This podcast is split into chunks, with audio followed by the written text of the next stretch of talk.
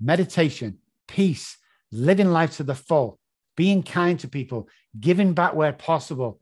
All these things make up the, the successor that's in you. Anybody can do this, guys.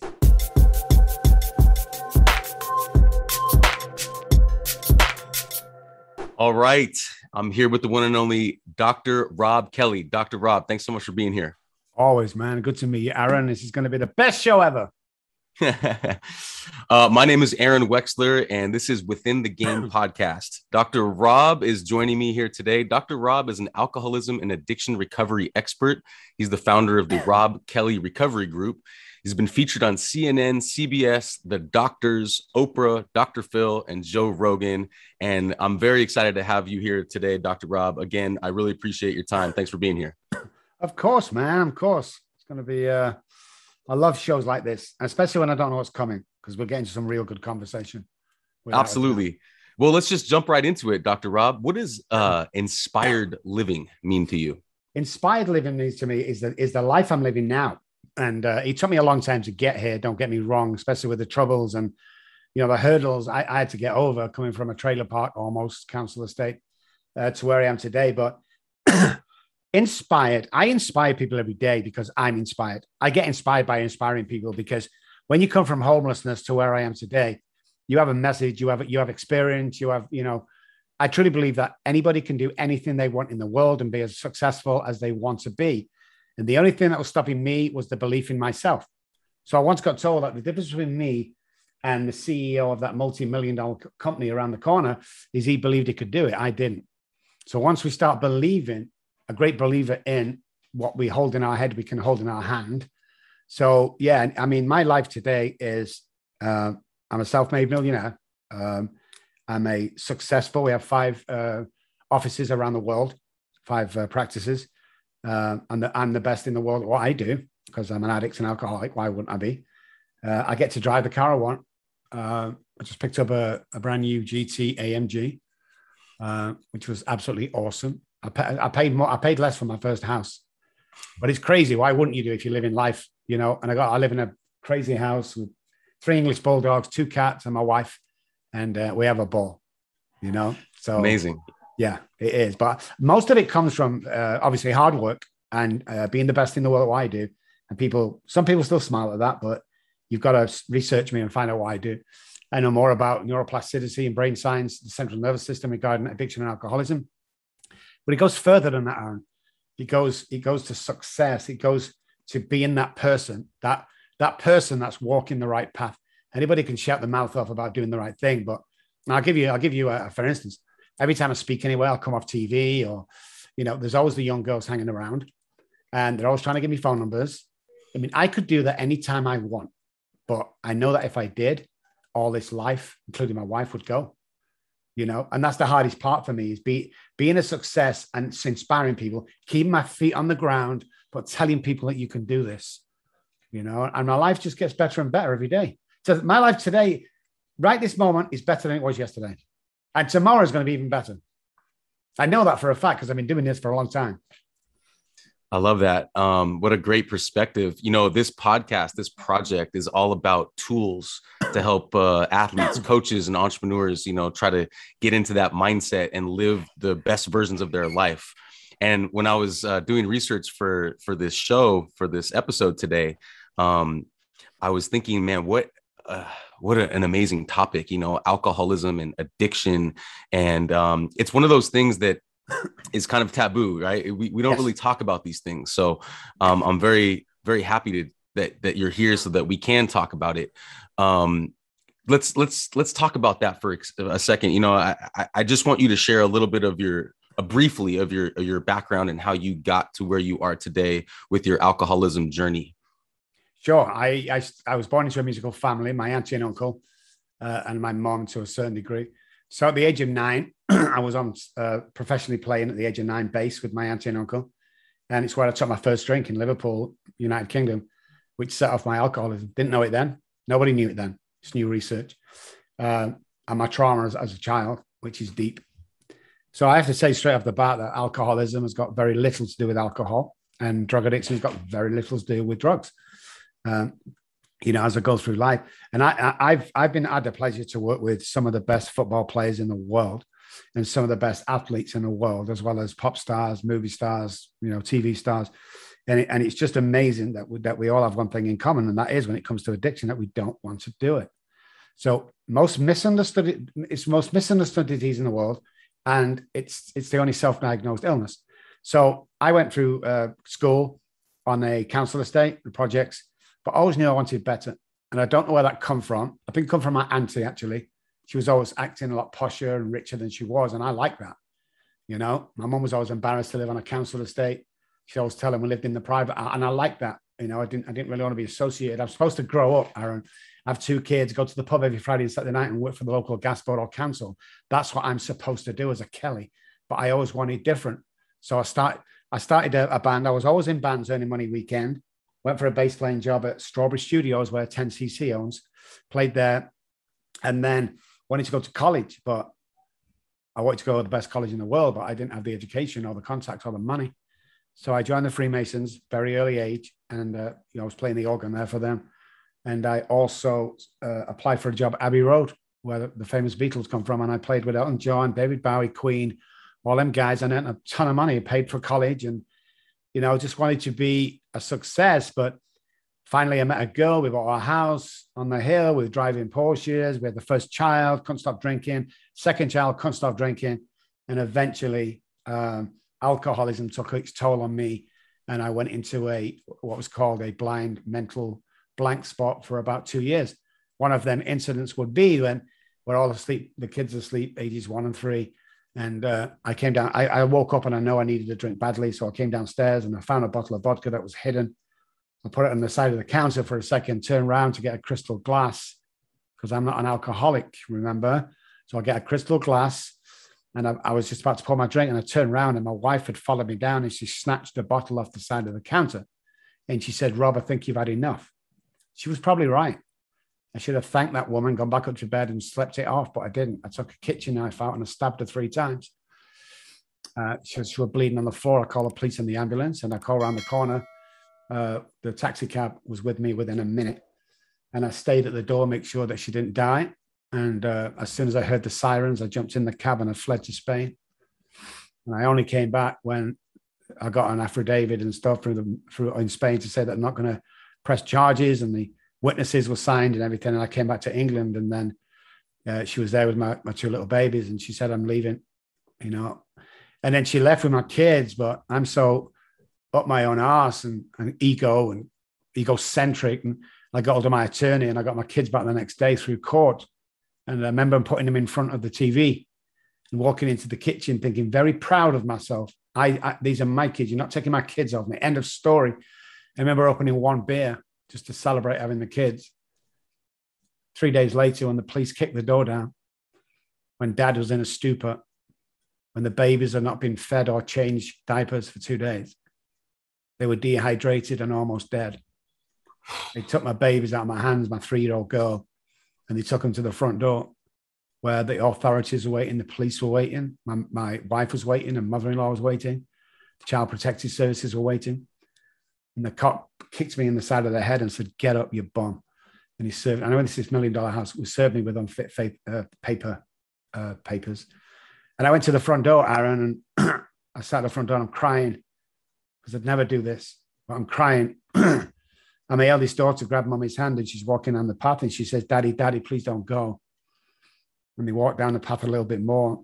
And I'm stood at the door of this big house and I'm crying. Even the, one of the policemen were crying, which I thought was really weird. And uh, halfway down the path, says, Daddy, Daddy, please get better. And as they got to the gate, they opened the gate and my daughter turned around one more time. And she said, Daddy, Daddy, please stop drinking. And I couldn't do it, Aaron. I went back to the kitchen. I opened another bottle of, of beer. And six or seven months later, the wife had gone, the kids had gone, the house had gone, the cars had gone, the, the uh, medical license taken off me. Um, my holiday home had gone.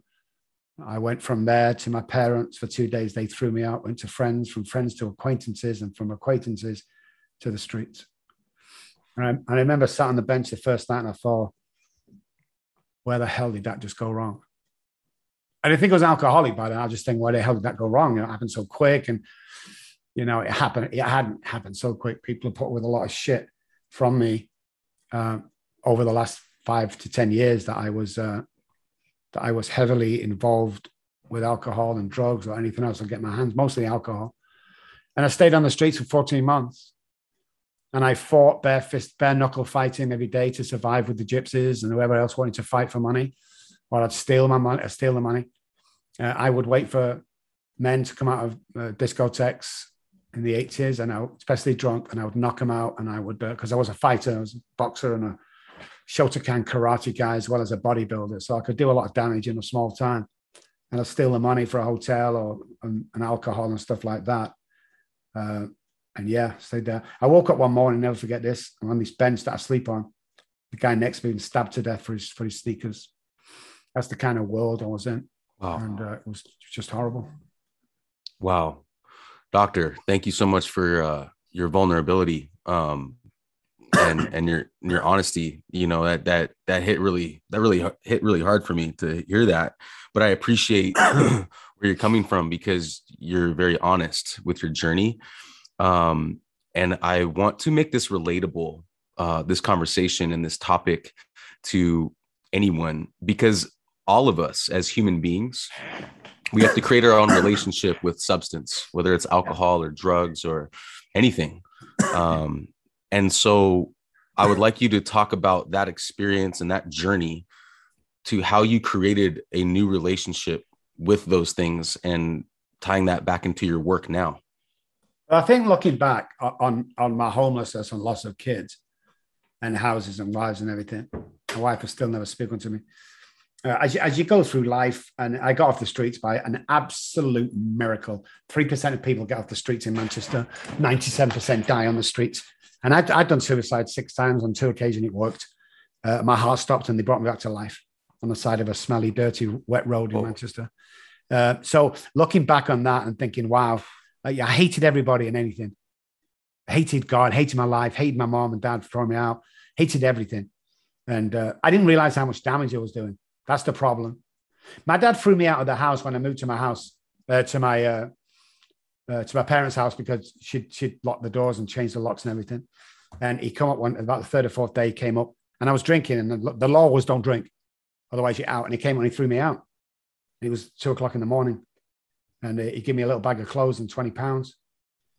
And he just said, You got to go, son.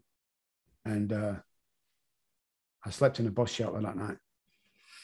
And I, I, remember years later when dad was at the bar, we was all getting on well. I went back and me and mom started talking over a cup of tea. And I said, Remember the time my dad threw me out, mom?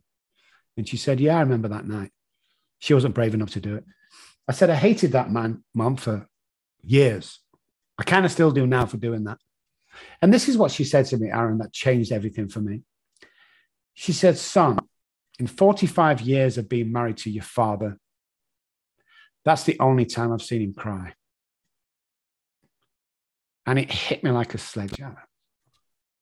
How much fucking damage have I caused? The crying children, the desperate wife, uh, you know, it just, it still hits me today. I still get upset about the damage I caused because my alcoholism was like an inf- infectious disease. I infected everybody I came across in some negative way. Always was was negative. You never met me with a good outcome. That's for sure. Hmm. So. You know, looking back, all that stuff was like a semester at Harvard.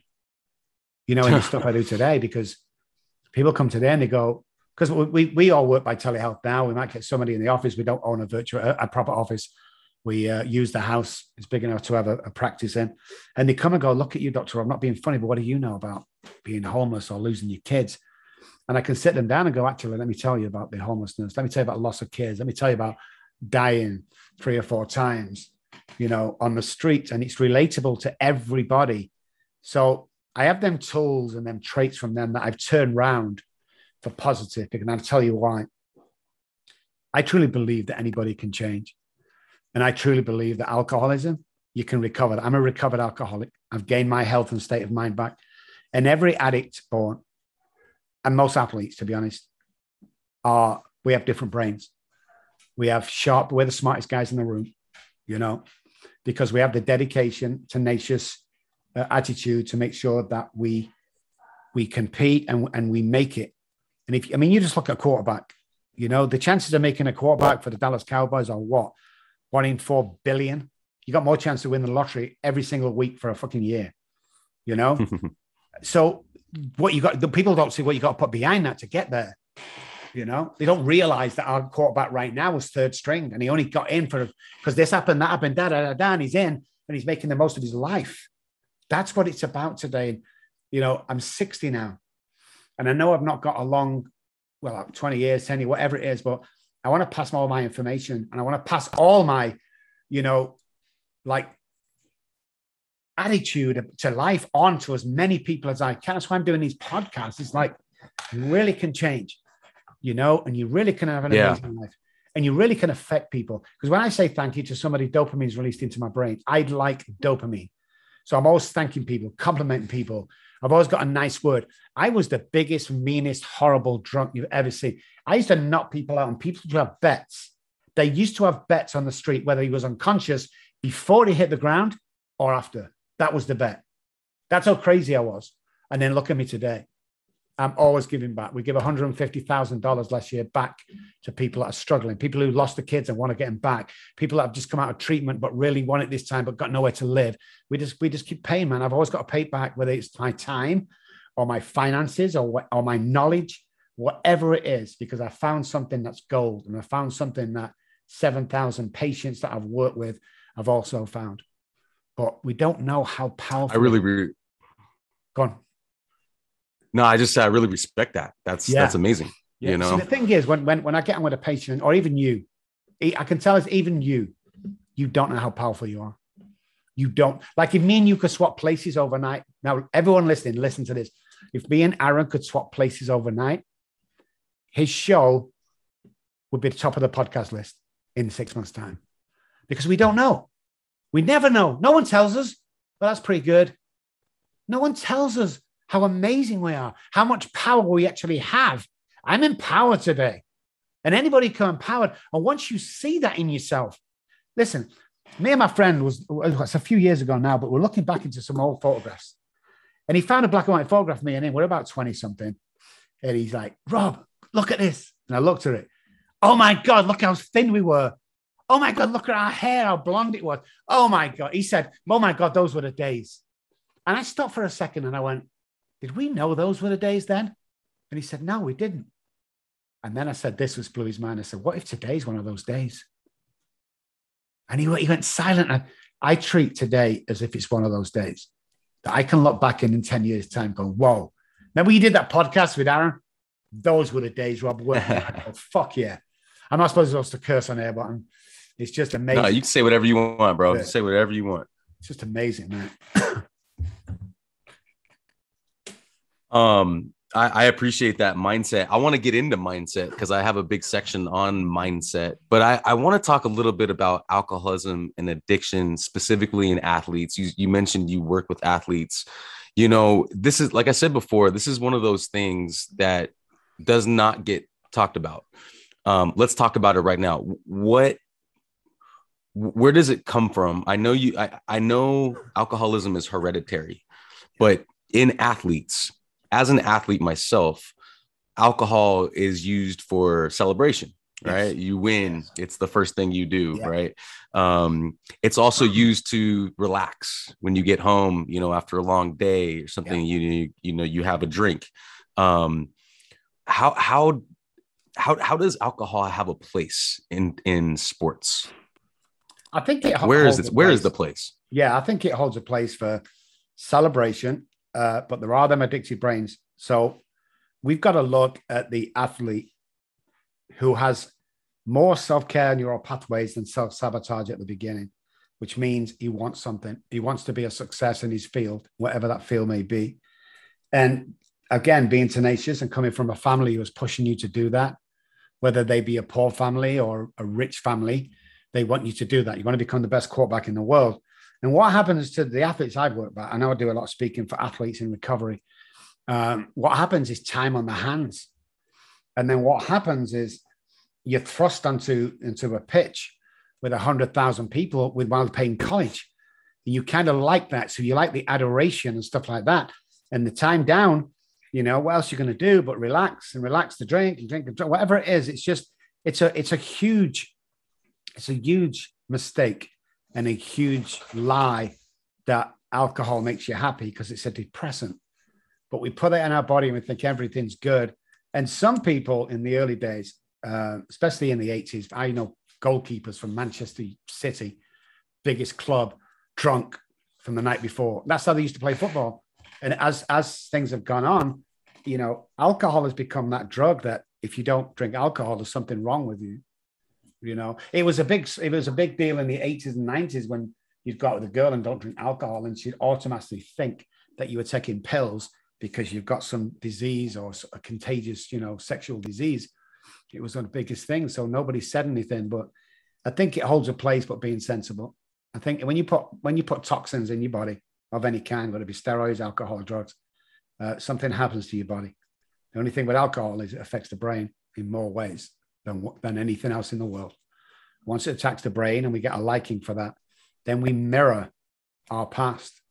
So the mirroring part of the brain with alcoholism gets used to your childhood trauma and the way you were brought up. So if you see mom and dad drinking every day and they seem to be holding it together, that's what you're going to do.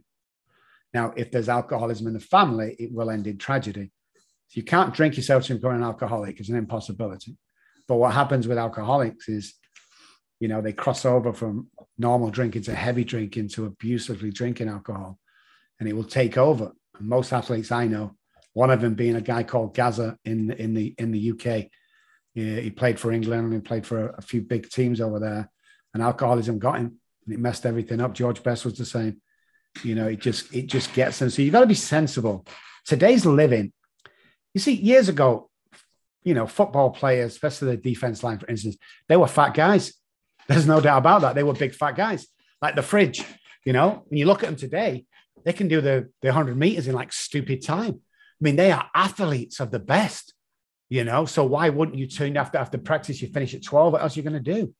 So I think it needs to be watched. Plus, going back to the seventies, eighties, and nineties, athletes were almost given the alcohol to drink. They were definitely given the drugs out the cabinet. I definitely know that for a fact. I know one big team everybody knows.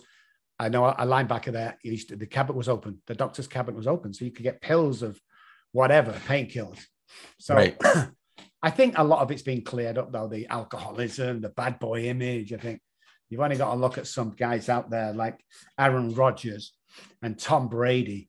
You shouldn't be playing in your 40s. You wouldn't have been playing in your 40s back in the day, but they're taking more care of themselves. And I think the alcohol image uh, combined with the way people are today, because sober's the new drunk.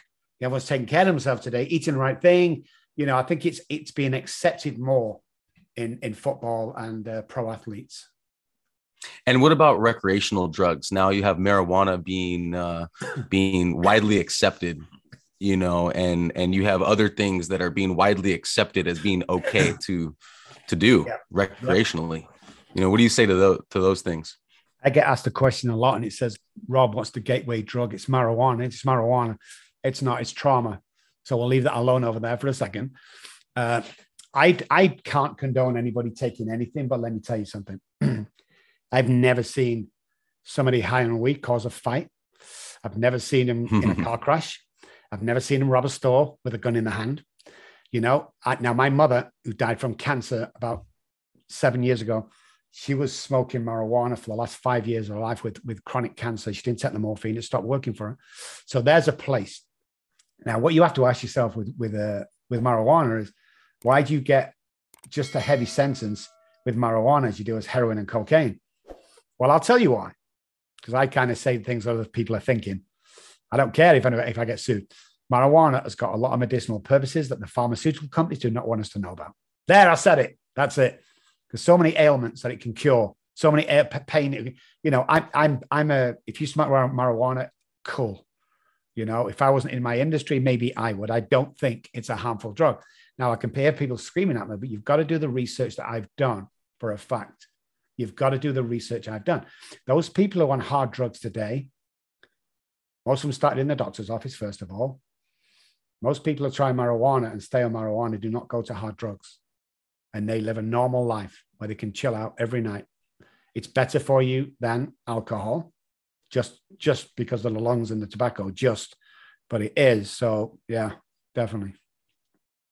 And and let's talk about painkillers, you know, over the counter painkillers, prescription drugs, because a lot of athletes are in pain all the time, right? So um, you know, how, how do how do athletes safely take painkillers without getting addicted and without getting in trouble?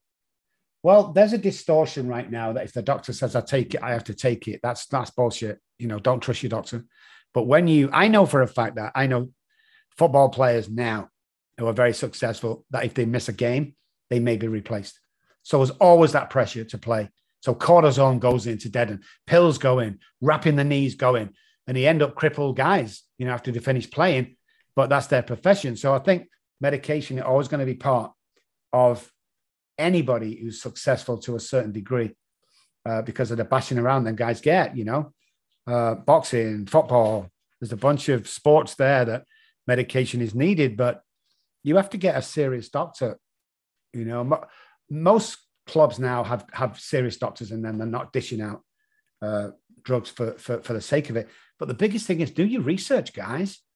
You know, go to your doctor or you're going to your coach or whatever it may be, and because I, ah, you need to take this, I'll sort that out. Research that drug. So easy this this today on the internet. Just research it and see what it can do to you. But again, the pressure's so much. I mean, yeah, pressure over here is a million times more than it is in England. I came over here, I saw college grounds. I, it was bigger than Manchester United's football ground, the biggest team in the world. The biggest grossing team ever is Manchester United. And these, these college football fields were bigger 100,000 people. Manchester United only holds 60. So all that pressure is there on you that I don't think we're going to stop that. I know when I was bodybuilding, I wanted to win Mr. Olympia, then die. And that might sound funny, but that's all I wanted to do. So I can see these athletes that want to really be somebody. You know, they're not going to stop doing it. But again, be kind to yourself. Just anything that goes in. The other thing I want to say about that is why do we need the most powerful drugs? Why do we need fentanyl? Why do we need all these handmade, uh, man-made uh, opiums? You know, why do we need? Because morphine was good enough for my mom when she was in pain, and she's having babies and all that stuff that needs to go through. The pain isn't different; it's just a, a different uh, chemical we're taking, which comes down to pure profit. If the pharmaceutical companies can come out with something for cancer, extreme cancer patients, like one in 5,000 will may need fentanyl, and all of a sudden the streets are flooded with it, then it comes down to one thing, and that's money. Right. Well, I, I want to go back to that social pressure because that's real. And I want to talk a little bit about you mentioned coach. Uh, you know, I'm a lot of my audience, a big part of my audience is are coaches or or mentors and you could even throw parents in there too.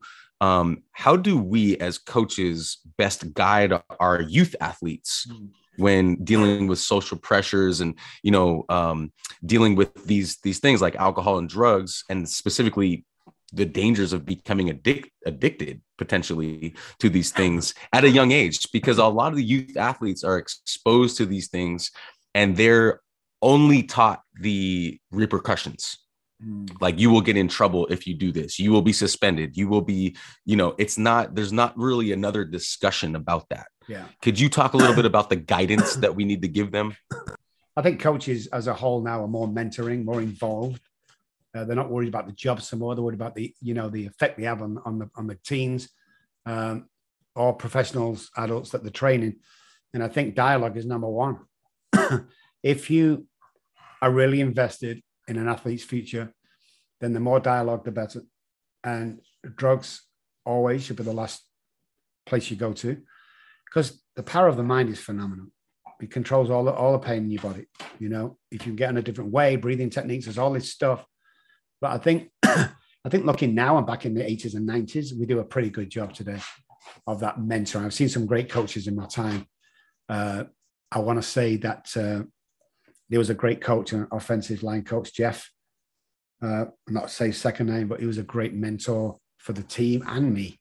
He was such a great guy, you know. And I think that communication with, you know, we all want to win. The team wants to win. Everybody wants to win. It's good.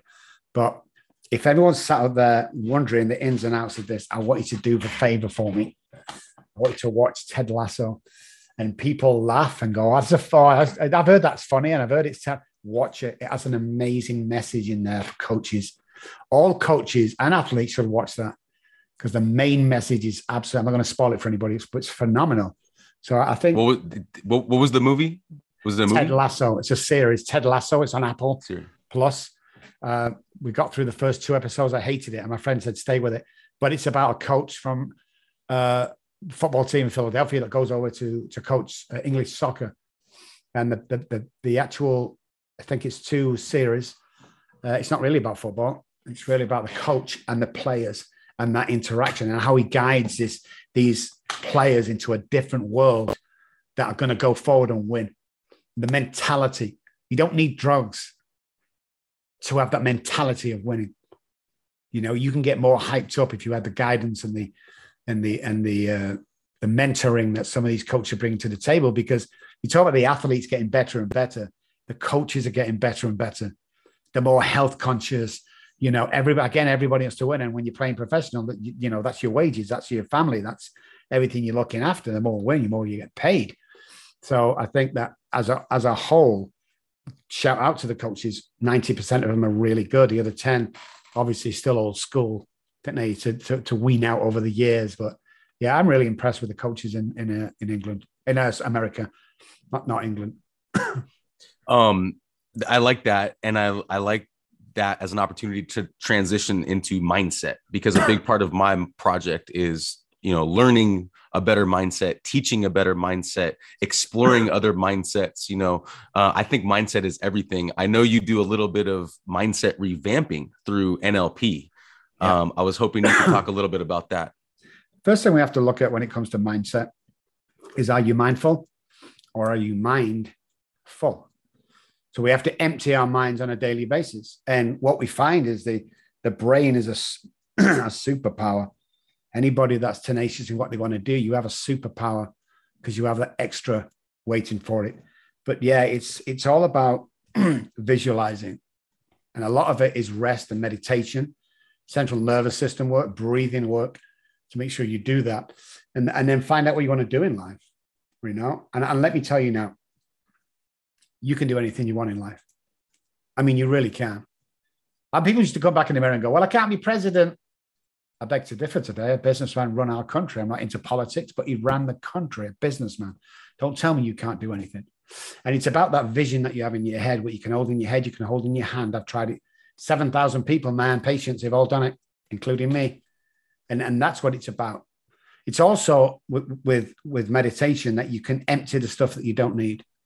And the somatic experience, you can empty that stuff out and be clear minded. And when you come clear minded, you accept a lot of things that you wouldn't. So when you're running about and the brain's full, you miss a load of opportunities. When you clear the brain, anything you can't control, let go of that stuff. If you have trauma from the past, and 99.9% of people do, find out what trauma is because it sets in the subconscious brain. So what happens well, is we store that stuff and we just we don't get rid of it. And so a little bit of work on yourself and, and some work, some breathing work with a professional, some counseling work with a professional, and you can take your game to a different level. you look at Tom Brady, you know, whether you like him or hate him, look what he's done. He goes to a team that everyone's written off. What happens? They win the Super Bowl. Is that down to the team? No, it's down to the mentoring, the mindfulness of him, the way he can he can hold people's attention in his hand in the locker room. All this stuff is good. Is, being mindful all the time, not mindful, and accepting things and explaining things. And you can change a village with one person who is mindful about what he's doing and what he wants to achieve. And then what he does Tom Brady, is he goes out and he he he, he doesn't talk the talk, he walks the walk. You see him with family, you see him with his kids. You know, this is all part of mindful exercise. And is yeah, I want to be that one of them people. And I am one of those people today. You know, where I'm always calm. I mean, I get excited about lots of stuff. I get angry sometimes when you step over the line, don't get me wrong. But the best place to be is if you can't control it, let that shit go. I got sued once for ten thousand dollars. A malpractice. It was bullshit. My, my, attorney laughed. He was laughing. He, kept, he was crying. He said, "Stop telling me about this guy. He can't sue you." His, his girl went and relapsed or something. Stupid. But he was an attorney and he was going to go to court. And I said, "How long is it going to take before we actually think?" He said, 12 months." I said, "Pay him." What? I'm not going to sit for a year with that shit on my mind. Not going to do it. Pay him the man. Pay him. Can't control that shit. And once you let go of the stuff you can't control, life becomes very peaceful and very successful. I really like that. Um, talk a little bit more about clarity because that's one of the main values that I have uh, when it comes to this whole idea of staying inspired. Right, that clarity of of purpose, that clarity of your mission, that clarity of your daily actions, that clarity. You know, um, yeah. How how does that resonate with you? Again, it comes back to the minute you get up. Most people that successful have a routine every day. Uh, my thing is to uh, put the five five things down that you can complete every day, and if you only complete four, you've taken a step back. Always moving forward. Know what you want to do for a living. Be careful about your friends. Show me your friends, I'll show you your future. If you hang around nine depressed guys, you will become the 10th. So it's clarity in who surrounds me. When I first came to America, I got surrounded by these yes men guys, and uh, and some were just normal guys. And I would say to them, "Hey, I'm thinking of writing a book," and I cut and went, "I'm stupid. Can't write a fucking book." So I didn't three years ago, three years ago, I got a new, I went to San Antonio and I got a new bunch of guys around me. I said, I'm thinking of writing a book. And he went, A book? I thought you already had a book. Have you not got a book out? Fuck yeah, you struck. What, what are you doing? Right. And I wrote a book.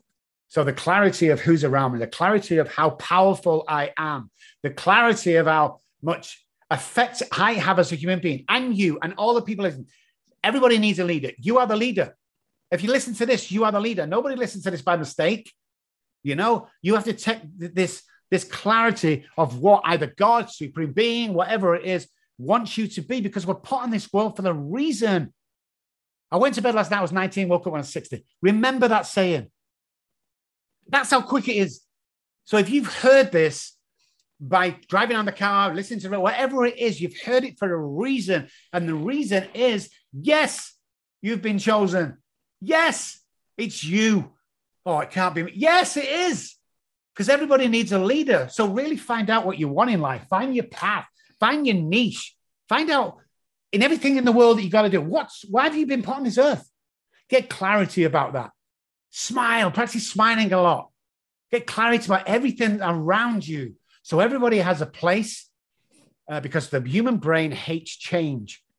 And you'll find that you can walk through life successful. You are the guy guys listening at home and, and, and, and women, you are the person that inspires people. We will never know how good you are, never know how good you are. So you've got to start looking around and see what pleasure you bring, what, what how you make people laugh when you're not there, you missed, you know, because we all go, well, I've got nothing to. I always go on the stage, Aaron. 100,000 is my biggest audience, 10 people was the smallest. Before I go to anyone, I'm at the side going, oh, I've got nothing to say. Fuck did they want to know for me? Jesus, why? I'm scared. I'm no, no. You're here for a reason. God, universe, power, blood is someone's going to put something in your place one day, and it's a golden opportunity. And if you're not clear, you don't have the clarity to see it, you're going to miss it. And I believe it only comes once. So you need to get in this state of mind. You like take take the blinkers off, guys. You know, people say when they come out of recovery, Rob, I, I took these blinkers off, and the, the whole world was there. That's the way you should go through life. And if you're not having fun doing it, you know, then you're doing it wrong. And if you're sat at home now and you're thinking, you're not good enough, you're not going to amount to anything, you know, I want to apologize to you. Somebody's fucking put that there. That's not how you're born. We're born with million dollar minds, guys. Stop hanging around 10 cent minds. Show me your friends, I'll show you your future. Get clarity in your life. Move forward every single day, and your life will take off. And listen, peace, peace about what you want to do and the direction you're going and taking people with you. Peace is phenomenal. You see, you can't buy that shit. It's like gold dust between your ears. You can't buy it. When a man is at peace, he's at his best. You know, when a man is in peace, he's at his best. Meditation, peace, living life to the full, being kind to people, giving back where possible. All these things make up the, the successor that's in you. Anybody can do this, guys. Look at quantum physics. Quantum physics tells me I can be 25 places at the same time on a basketball court. Where do I want to be? The goal, man. I keep saying it. The goal. Get the ball, slap it in the net. How do I get it? Walk over and take it. What? Walk over and take that position. The fuck you begging for it? Walk over and take it. You can only visualize it. Walk over and take it. And people do. by the time they finish. And when they do, they hear my stupid English accent going, walk over and fucking take it. And 99% of the people I've worked with do that exactly because that's that's the key to life. Don't listen, no one's going to knock on the door and offer you a million dollars a year. Nobody's going to do it. Stop waiting. No one's going to knock on the door and give you give you shit. You got to make things happen. You're the leader. If you're hearing this, you're the leader. Stop taking second stage. You, you, you, you need to outdo yourself, guys. I love that, doctor. That was that was amazing. Um, I know I, we're kind of short on time here, but I wanted to.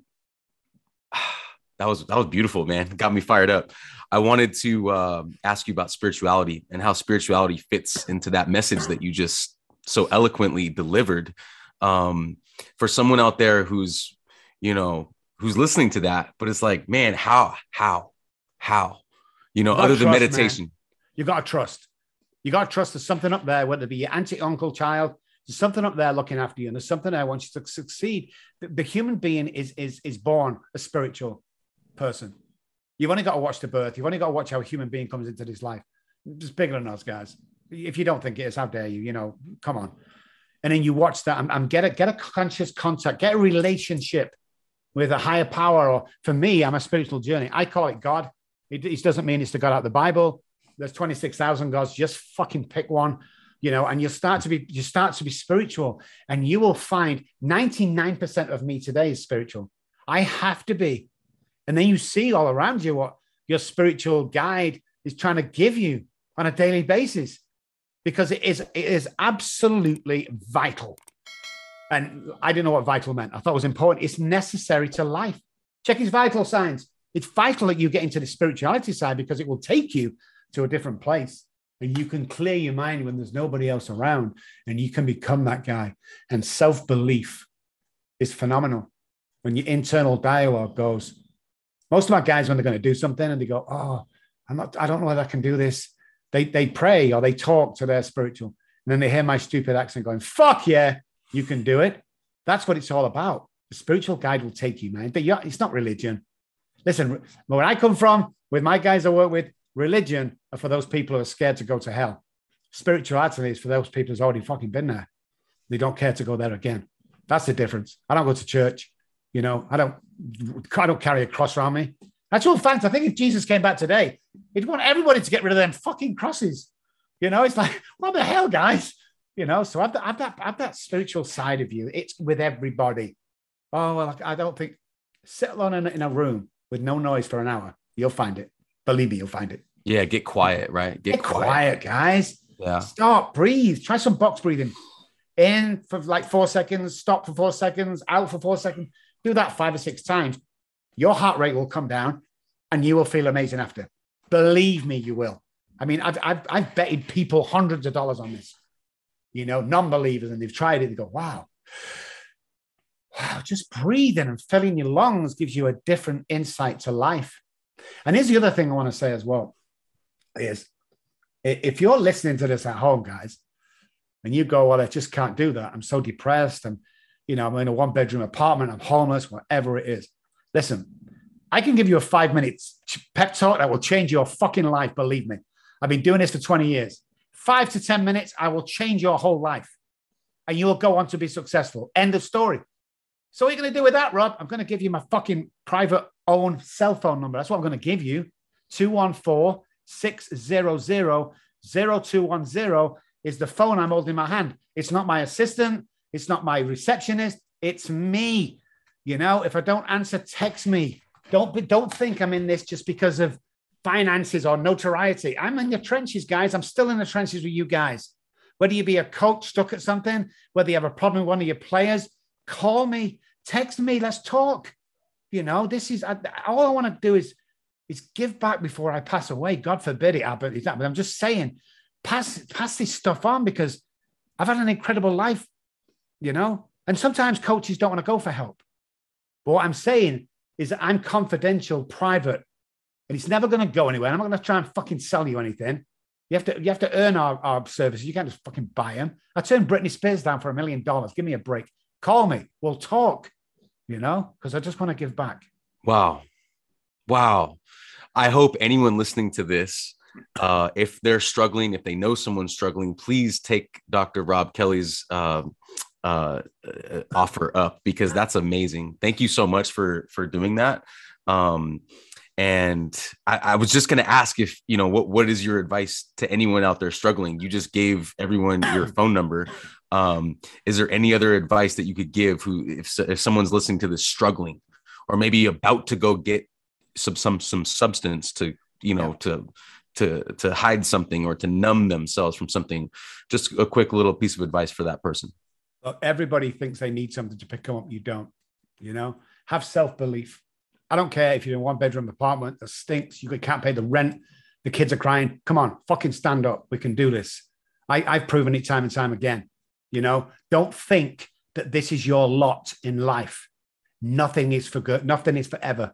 You only have it for a certain time. If you're going through rough times, don't look at it as, oh, poor me, poor me. What you're going through is an educational system and period to pass on to somebody else when you become affluent because you fucking will.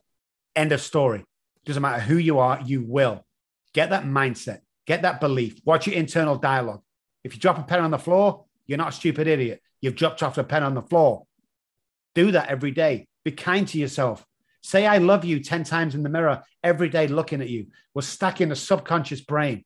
And when you, you won't see anything, you won't feel anything of it. But when you go for that job, car, girl, or house, and you think, oh, I don't know too much, the subconscious will pass over to the prefrontal cortex and you'll love yourself and you go, Yes, I'd love to take that job. And that's it. Listen, if you go into Amazon or Walmart, Daddy, Daddy, Please Stop Drinking is a book I've got out. And the only reason I mention that, I don't take a dime off that. You only hear people go, Oh, I've got this book for sale, all the, all the proceeds. No, we don't take fucking nothing out of it. Everything that goes into that book goes back out to the communities around the world. If you need money, we'll provide it for you. That's what it's about. Social media, Dr. Rob Kelly, give us a like, give us a message. Facebook, Dr. Rob Kelly, jump on there. I'll try and friend as many people as possible. Let's do this, guys. Believe me, I'm going to walk hand in hand to people that are listening on this show only. I'm going to walk you through it hand in hand. If you want to become a millionaire, it's easier than you think. Motivation on a daily basis and doing the right thing. Dr. Rob Kelly, man, you're a you're an angel. And, I'm I'm saying that because not everyone has this ability to just give like that. Yeah. And just I can just tell like you're you're here to help. You want to help. I can't thank you enough for uh, coming on to this show and just you know sharing some of your mindset and you're obviously being vulnerable and some of your your experiences and really hit home today, man. I really appreciate you. The other thing I want to say before I leave is uh, I want to thank you, Aaron, I've done some research on you, you know, and, and I think that's why we've gone over time is I don't care. You know, you're a good guy. I want to be, I want to be friends with you. I want to have contact with you. You, you're that guy that, first of all, thank you for being you. Secondly, thank you for standing up and doing this shit. It's a lonely journey sometimes. And this is, we do it for one reason. And thank you for the hundreds of thousands with the ripple effect that you, you've affected, these people that you've affected, because you don't know how powerful you are. You're empowered, my man. I'm telling you. And I don't really connect with people on here. I do about fucking 10 a day. But what you do and the and the guts you have to do it and the leading of of uh, of men and, and teenagers is absolutely a gift. And I just absolutely I'm in awe of you, man. You just thank you so much, man. Man, that means a lot. It got me emotional. Thank you so much, Dr. Rob. I uh the feeling is mutual let's stay in contact and uh, yes. let's even do a let's even do a round two sometime. Sounds good. And get me get you on my podcast would be awesome as well. I'd love to. Definitely. I'll get Courtney on the case. Okay. Dr. Rob, once again, appreciate you. Much love, much respect. Let's talk soon. Thank you, man. Bye, guys. This episode is brought to you by DAF Global. If you're looking to start a podcast or you have a podcast and you're looking for editing services, hit up my guys, Oliver and Garrett at DAF Global. They're awesome. They help me with this podcast and they take care of all kinds of different services like editing and audio enhancement, and they're great to work with. They're also offering a 10% discount to all within the game listeners. So hit my guys up at DAF Global on Instagram and also on their website, www.dafglobal.co.uk.